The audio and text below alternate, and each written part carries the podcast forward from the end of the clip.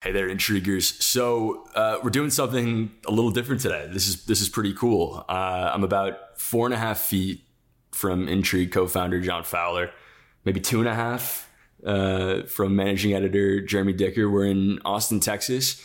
Great to see you guys. This is pretty cool. This is the first time I've met JD. Yeah. Oh, that, that, that enthusiasm is overwhelming. In his defense, he's just got off a 50 hour flight from Australia. So, Yeah. Yeah, how was how was the travel? It's good to be back in America. First time abroad since since COVID. Um, So yeah, team intrigue, team retreat.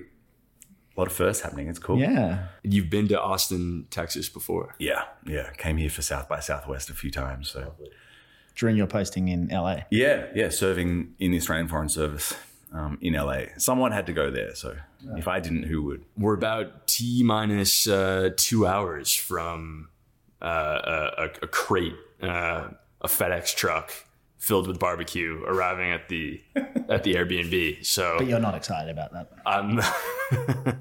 I mean, I didn't have to fly. I didn't have to fly 50 hours to get it.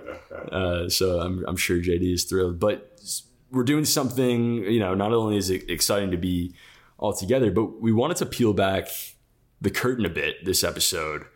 Um, we're just past a month from I think what's been one of the most significant geopo- geopolitical stories of any of our lifetimes. Uh, that is reshaping the world in ways already that uh, are almost impossible to, pr- to predict from day to day. Covering it is not easy. Um, there are plenty of reasons why. Some having to do with the coverage coverage itself, you know, finding information that's credible. Some having to do with the emotions that's tied up uh, for ourselves and for our listeners and readers on this issue. Um, so I guess starting from there, uh, both of you have done a lot of writing about this over the past month. I'll start with you, John. Um, I mean, how do you how do you feel covering this? Well, I mean, to sort of peel back the curtain a little bit, I'm I'm less involved than both of you are in the day to day.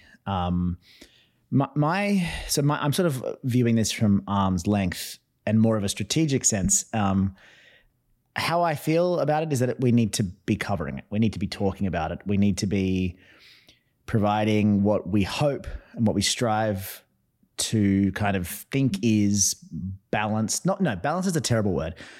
Just factual, straight up and down the line information. Um, because I think now more than ever, particularly on issues like Israel and Gaza, um, maybe to a lesser extent Russia, Ukraine, but these kinds of issues where a lot of people have a lot of thoughts, a lot of feelings. My view as kind of the co-founder who's not on it every day is that we need to be talking about it, and then it's up to you guys with everybody's help to figure out how to do that best. What does the word uh, uh, something that we strive for, that a lot of news organizations strive for, is objectivity. Yeah. Is the, in an aspirational sense, is that possible here? No, no, I, I have never thought that. Um, you know, I, I think I'm I'm a lawyer by background, and the whole design of Western legal systems is that objectivity isn't possible. So you should argue both sides and sort of land somewhere in the middle.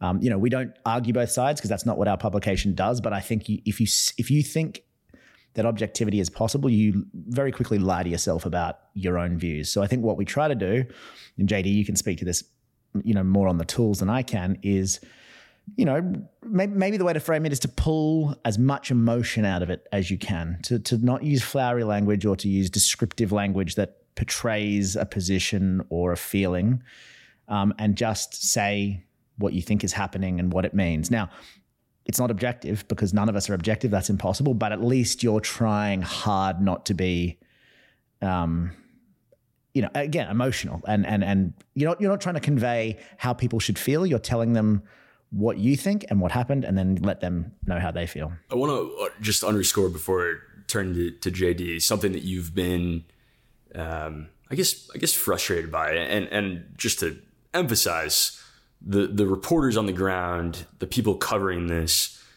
we like to think are are doing so in large part in in good faith. But what have you found frustrating about the coverage of this issue elsewhere?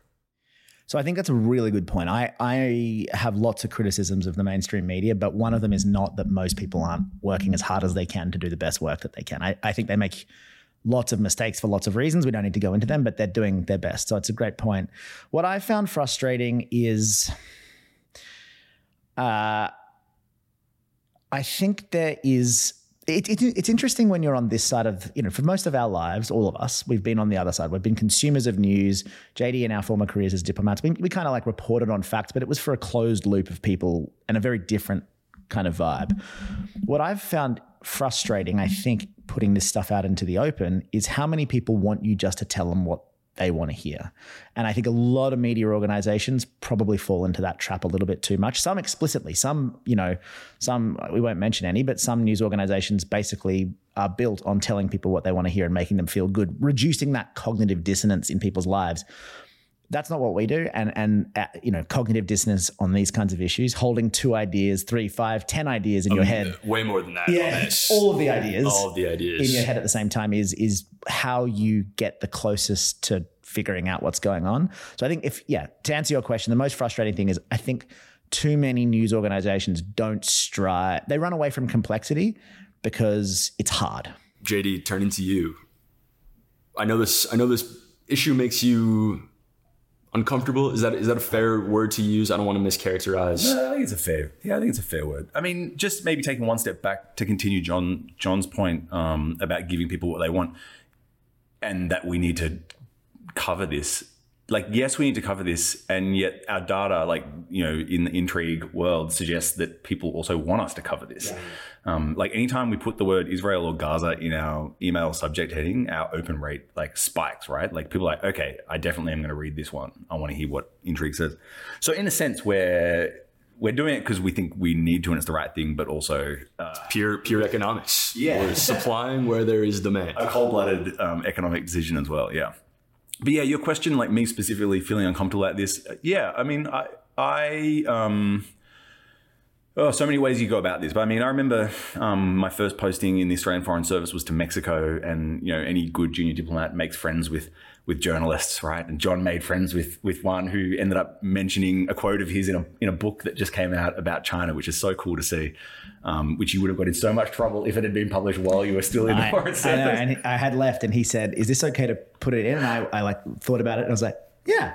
Fine, I don't work yeah. for them anymore. um, anyway, so I remember making friends with some of the journalists who were in Mexico City, and one of them um, was was the bureau chief for one of the like the big big um, newspapers who had previously been the bureau chief for that same newspaper in Israel. Mm. And I just was like, man, that must have been a like a tough gig, like writing about that part of the world to an audience that has very strong opinions, an audience in the US, one of the big coastal cities that has strong opinions about that, that part of the world. Like how, like how the hell do you do that?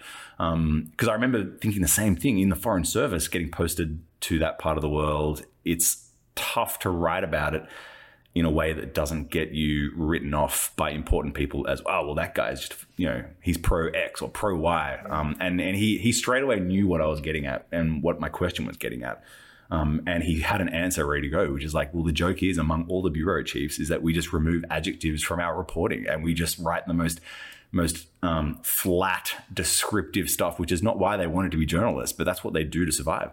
And partly, I think we have had to do that as well, like because part of our DNA at Intrigue is we write irreverent, direct just like we're talking to each other or just like we're writing on our classified system in the foreign service where you can say stuff that's maybe a bit outrageous and not get in trouble.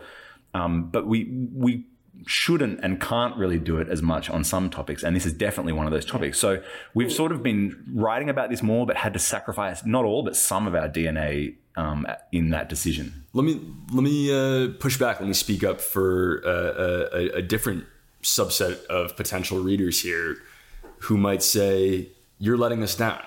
We we want answers. There is uh, uh, you are failing to deliver on uh, a set of ethical principles that is required of good journalism to describe the world not just in a factual way, but in the way that it is or the way that it should be. Uh, are we letting our readers down? That's that's such a good point. Um, that goes to a deeper point, which is what's different about this conflict, right? Because we speak very frankly about what we think about Azerbaijan, Armenia, about China and Taiwan. Although not as frankly as people like we're we're careful to breathe strategic empathy into everything we write. We're like, okay, we're, we're Democrats and we care about like in the democratic sense, not in the political sense. Small d. Yeah. Um, and so like we're you know we it's clear the the basic values that we hold, but we we're not just going in there to just dunk on countries and dunk on decisions. We try to think things through and let people reach their own conclusions as well. But yeah, I mean, your question: Why are we holding? Why are we holding our tongue on this, but not, or this more than the other one? Is goes to the question of why is this any different?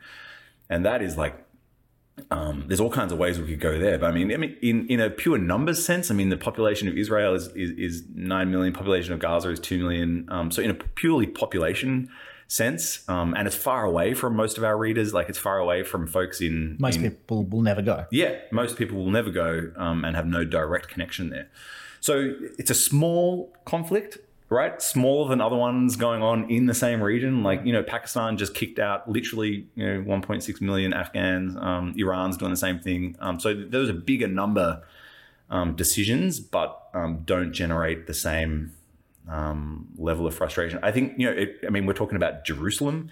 Um, we're talking about Israel. We're talking about the Abrahamic faiths um, that, uh, whether, you know, no matter what faith or lack of faith background you, you bring to this, um, that tradition, that philosophical, um, ideological, um, spiritual decision built the, the bedrock of our entire civilization, like um, for much of the world today. Um, the way we think about right and wrong, the way we think about you know deep, deep philosophical questions. So I think that is a big part of it. We're, we're talking about a part of the world that that reaches deep into the core of how we see ourselves as people and, Yeah. and what we're doing here. people have been competing, uh, vying for control of the city of Jerusalem for thousands of years. Uh, you know, as someone who's been to Jerusalem and experienced uh, this very novel thing called Jerusalem syndrome, I'll tell a, a, a quick story. When I I was haven't heard of this. Go- yeah. Jerusalem syndrome is it's a real thing. Uh, when I was eight years old, I visited Israel for the first time, and uh, it is the uh, impression that some visitors get that they are the Messiah. Uh, so there's a place called the Lion's Gate where, in uh, the Abrahamic faiths, um, at least in Judaism, uh, the Messiah will come and unlock this gate that's impossible to open. And when I went to Jerusalem for the first time, as an eight year old boy, I was climbing the gate. Five minutes or so passed until some IDF soldiers told me to get down. Um, but I was convinced that I could open this gate. Uh, so yeah, there is just At this. eight, you kind of had a, a dose of reality. I did, I did, I- and and you know, when you consider where I started as an eight-year-old boy with Jerusalem syndrome, now uh, a podcast host, not much has changed There you go. in my my high opinion of myself. Um, let's take a quick break, but more questions to come after this.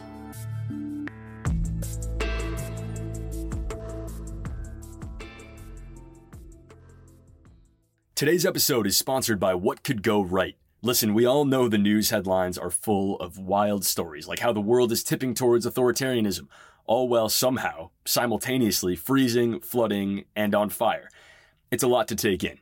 That's why you should listen to What Could Go Right, an acclaimed news podcast from our friends at the Progress Network. They dive into the biggest news and most pressing topics of our time, from geopolitics to climate change, and make the case for a brighter future.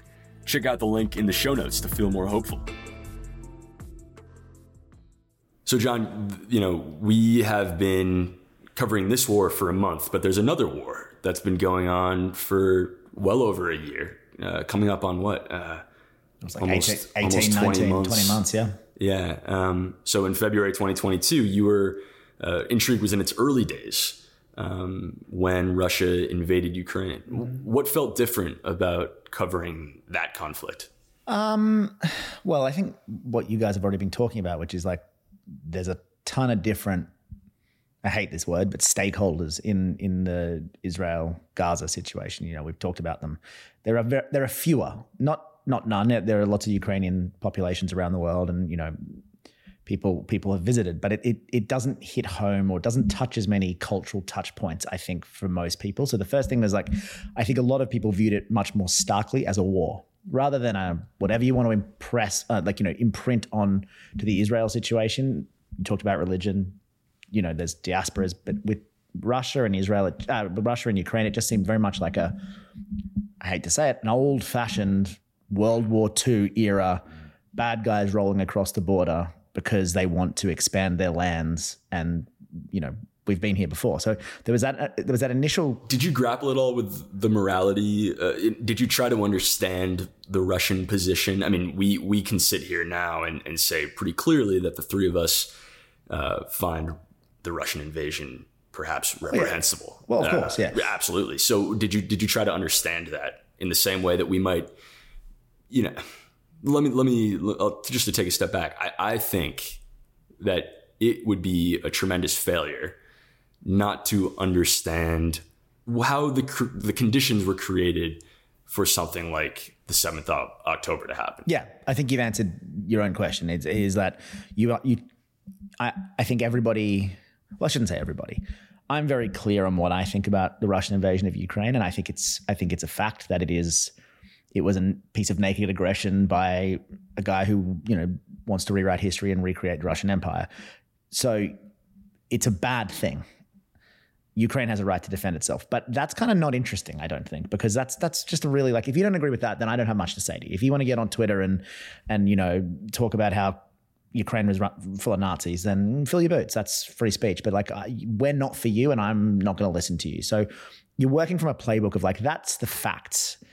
You under I tried to understand in those days the Russian thinking behind it, and you know I I did boy it was it was, it was like difficult in a, in a sense because I, I went and read a lot of whatever I could in English. And I have a friend, Dimitri, who some folks will know, who I podcast with, who's who's Ukrainian, who speaks Russian and translated a lot of source documents off Telegram from some of those clowns in the east of east of Ukraine, you know, running the militias, because I wanted to understand what they thought they were doing. Not because I was like, oh, good point, but like, what's next? What like where what, what's the goal here? How long will this happen? Like to, to understand the factual things on the ground and what might be coming rather than to understand how they feel. Because i don't you know i don't care. Like it was the morality is the morality is clear.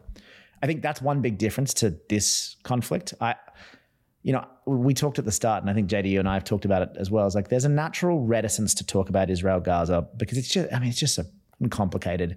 Everybody has a view. Everyone has a stake or a lot of people have a stake. I don't particularly have a stake. I'm not jewish. I haven't been there I, have a fear of talking about it in a way. Um, but I, you don't have that in Russia and Ukraine because, you know, you, of course you've got to educate yourself on. Not in the Western world, right? Which, which where which is where we come from, right? And you, of course you've got to do your edu- you got to do your homework, so you, you're not a clown about it. But I didn't feel un.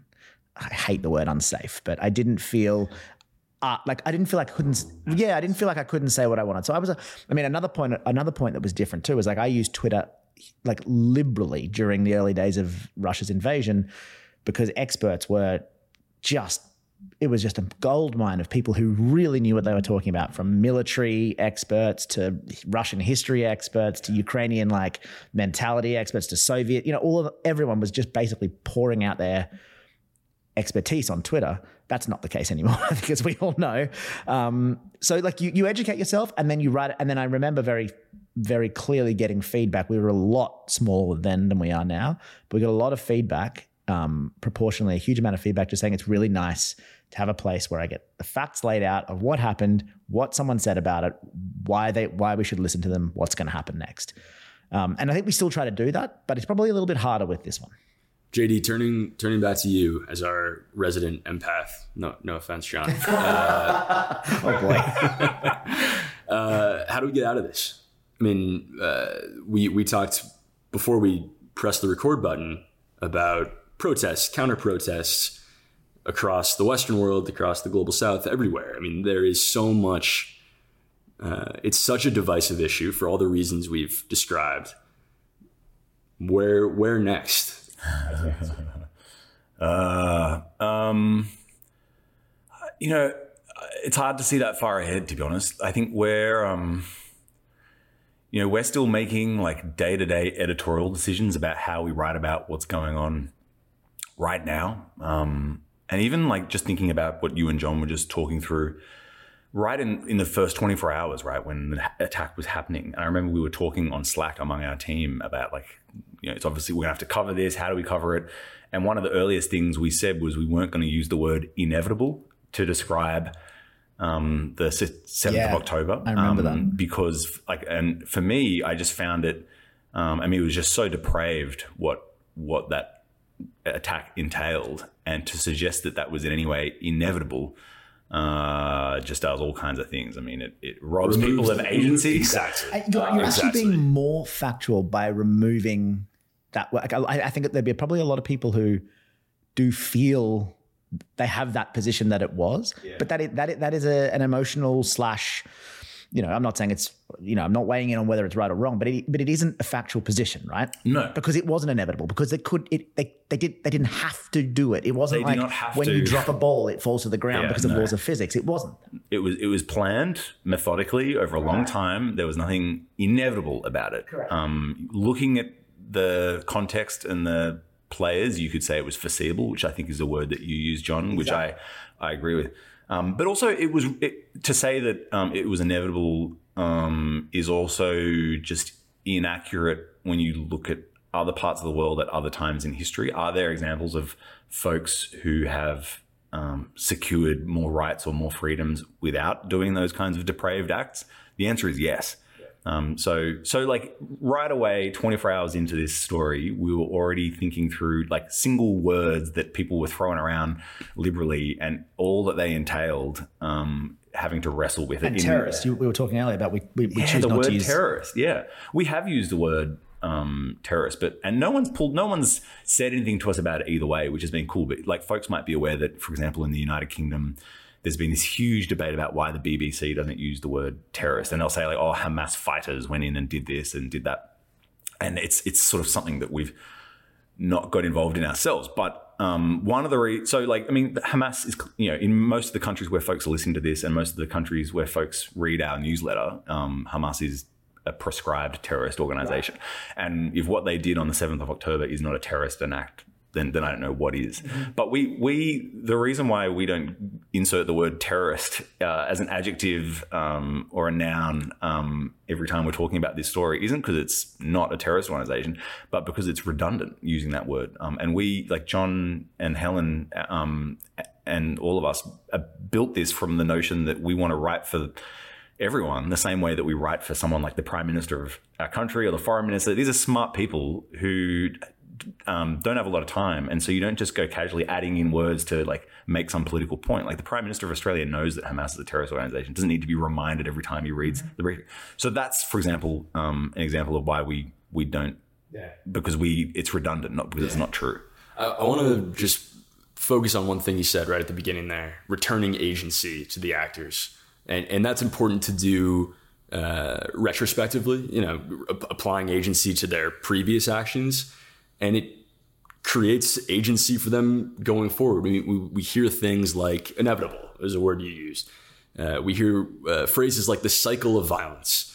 Um, Bibi, you know, Yeah, it's a good one too. leaders leaders in the past have have used phrases like "we have no other choice but to respond," uh, according to On both sides too, right? Of course, of course. I, I mean, privately, I've been advocating to friends, and I'm, yeah, I'm not sure if I should say this, but like, um, um, um, how amazing would it be? And this is a personal opinion.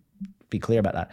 If Israel had chosen to turn the other cheek on this, so like grieve publicly, use their spy agency, their special operations to you know do all that, Spend the next decade getting like hunting people them that down, did this. that Yeah. kind of like we're going to get you, but it might take a while, but not not again perpetuated what I agree with you is a bit of a myth, or at least takes away the agency, but perpetuate that cycle. Like, wouldn't it? Wouldn't that have been incredible? Would have whether it was politically feasible Well, a and, but, but, but that's exactly what you're getting to, Right. And that's our. I mean, we're not. We don't have any grandiose, uh, you know, ideas about being a, you know, influential or anything like that. But it's like, but political views start with how people think about these things, and too many media organizations do use those words because they have time poor. It's a tough industry. They don't think this stuff through, and then people who work jobs who don't have the time to think through this, they they consume that news. They hear cycle of violence. It becomes part of the lexicon, and you just go, "Oh, we got attacked." Well, we obviously have to go and attack back. And if you're and if you're more, that's why these words matter. It's why this thought matters because if you start to be like, you know, this happened.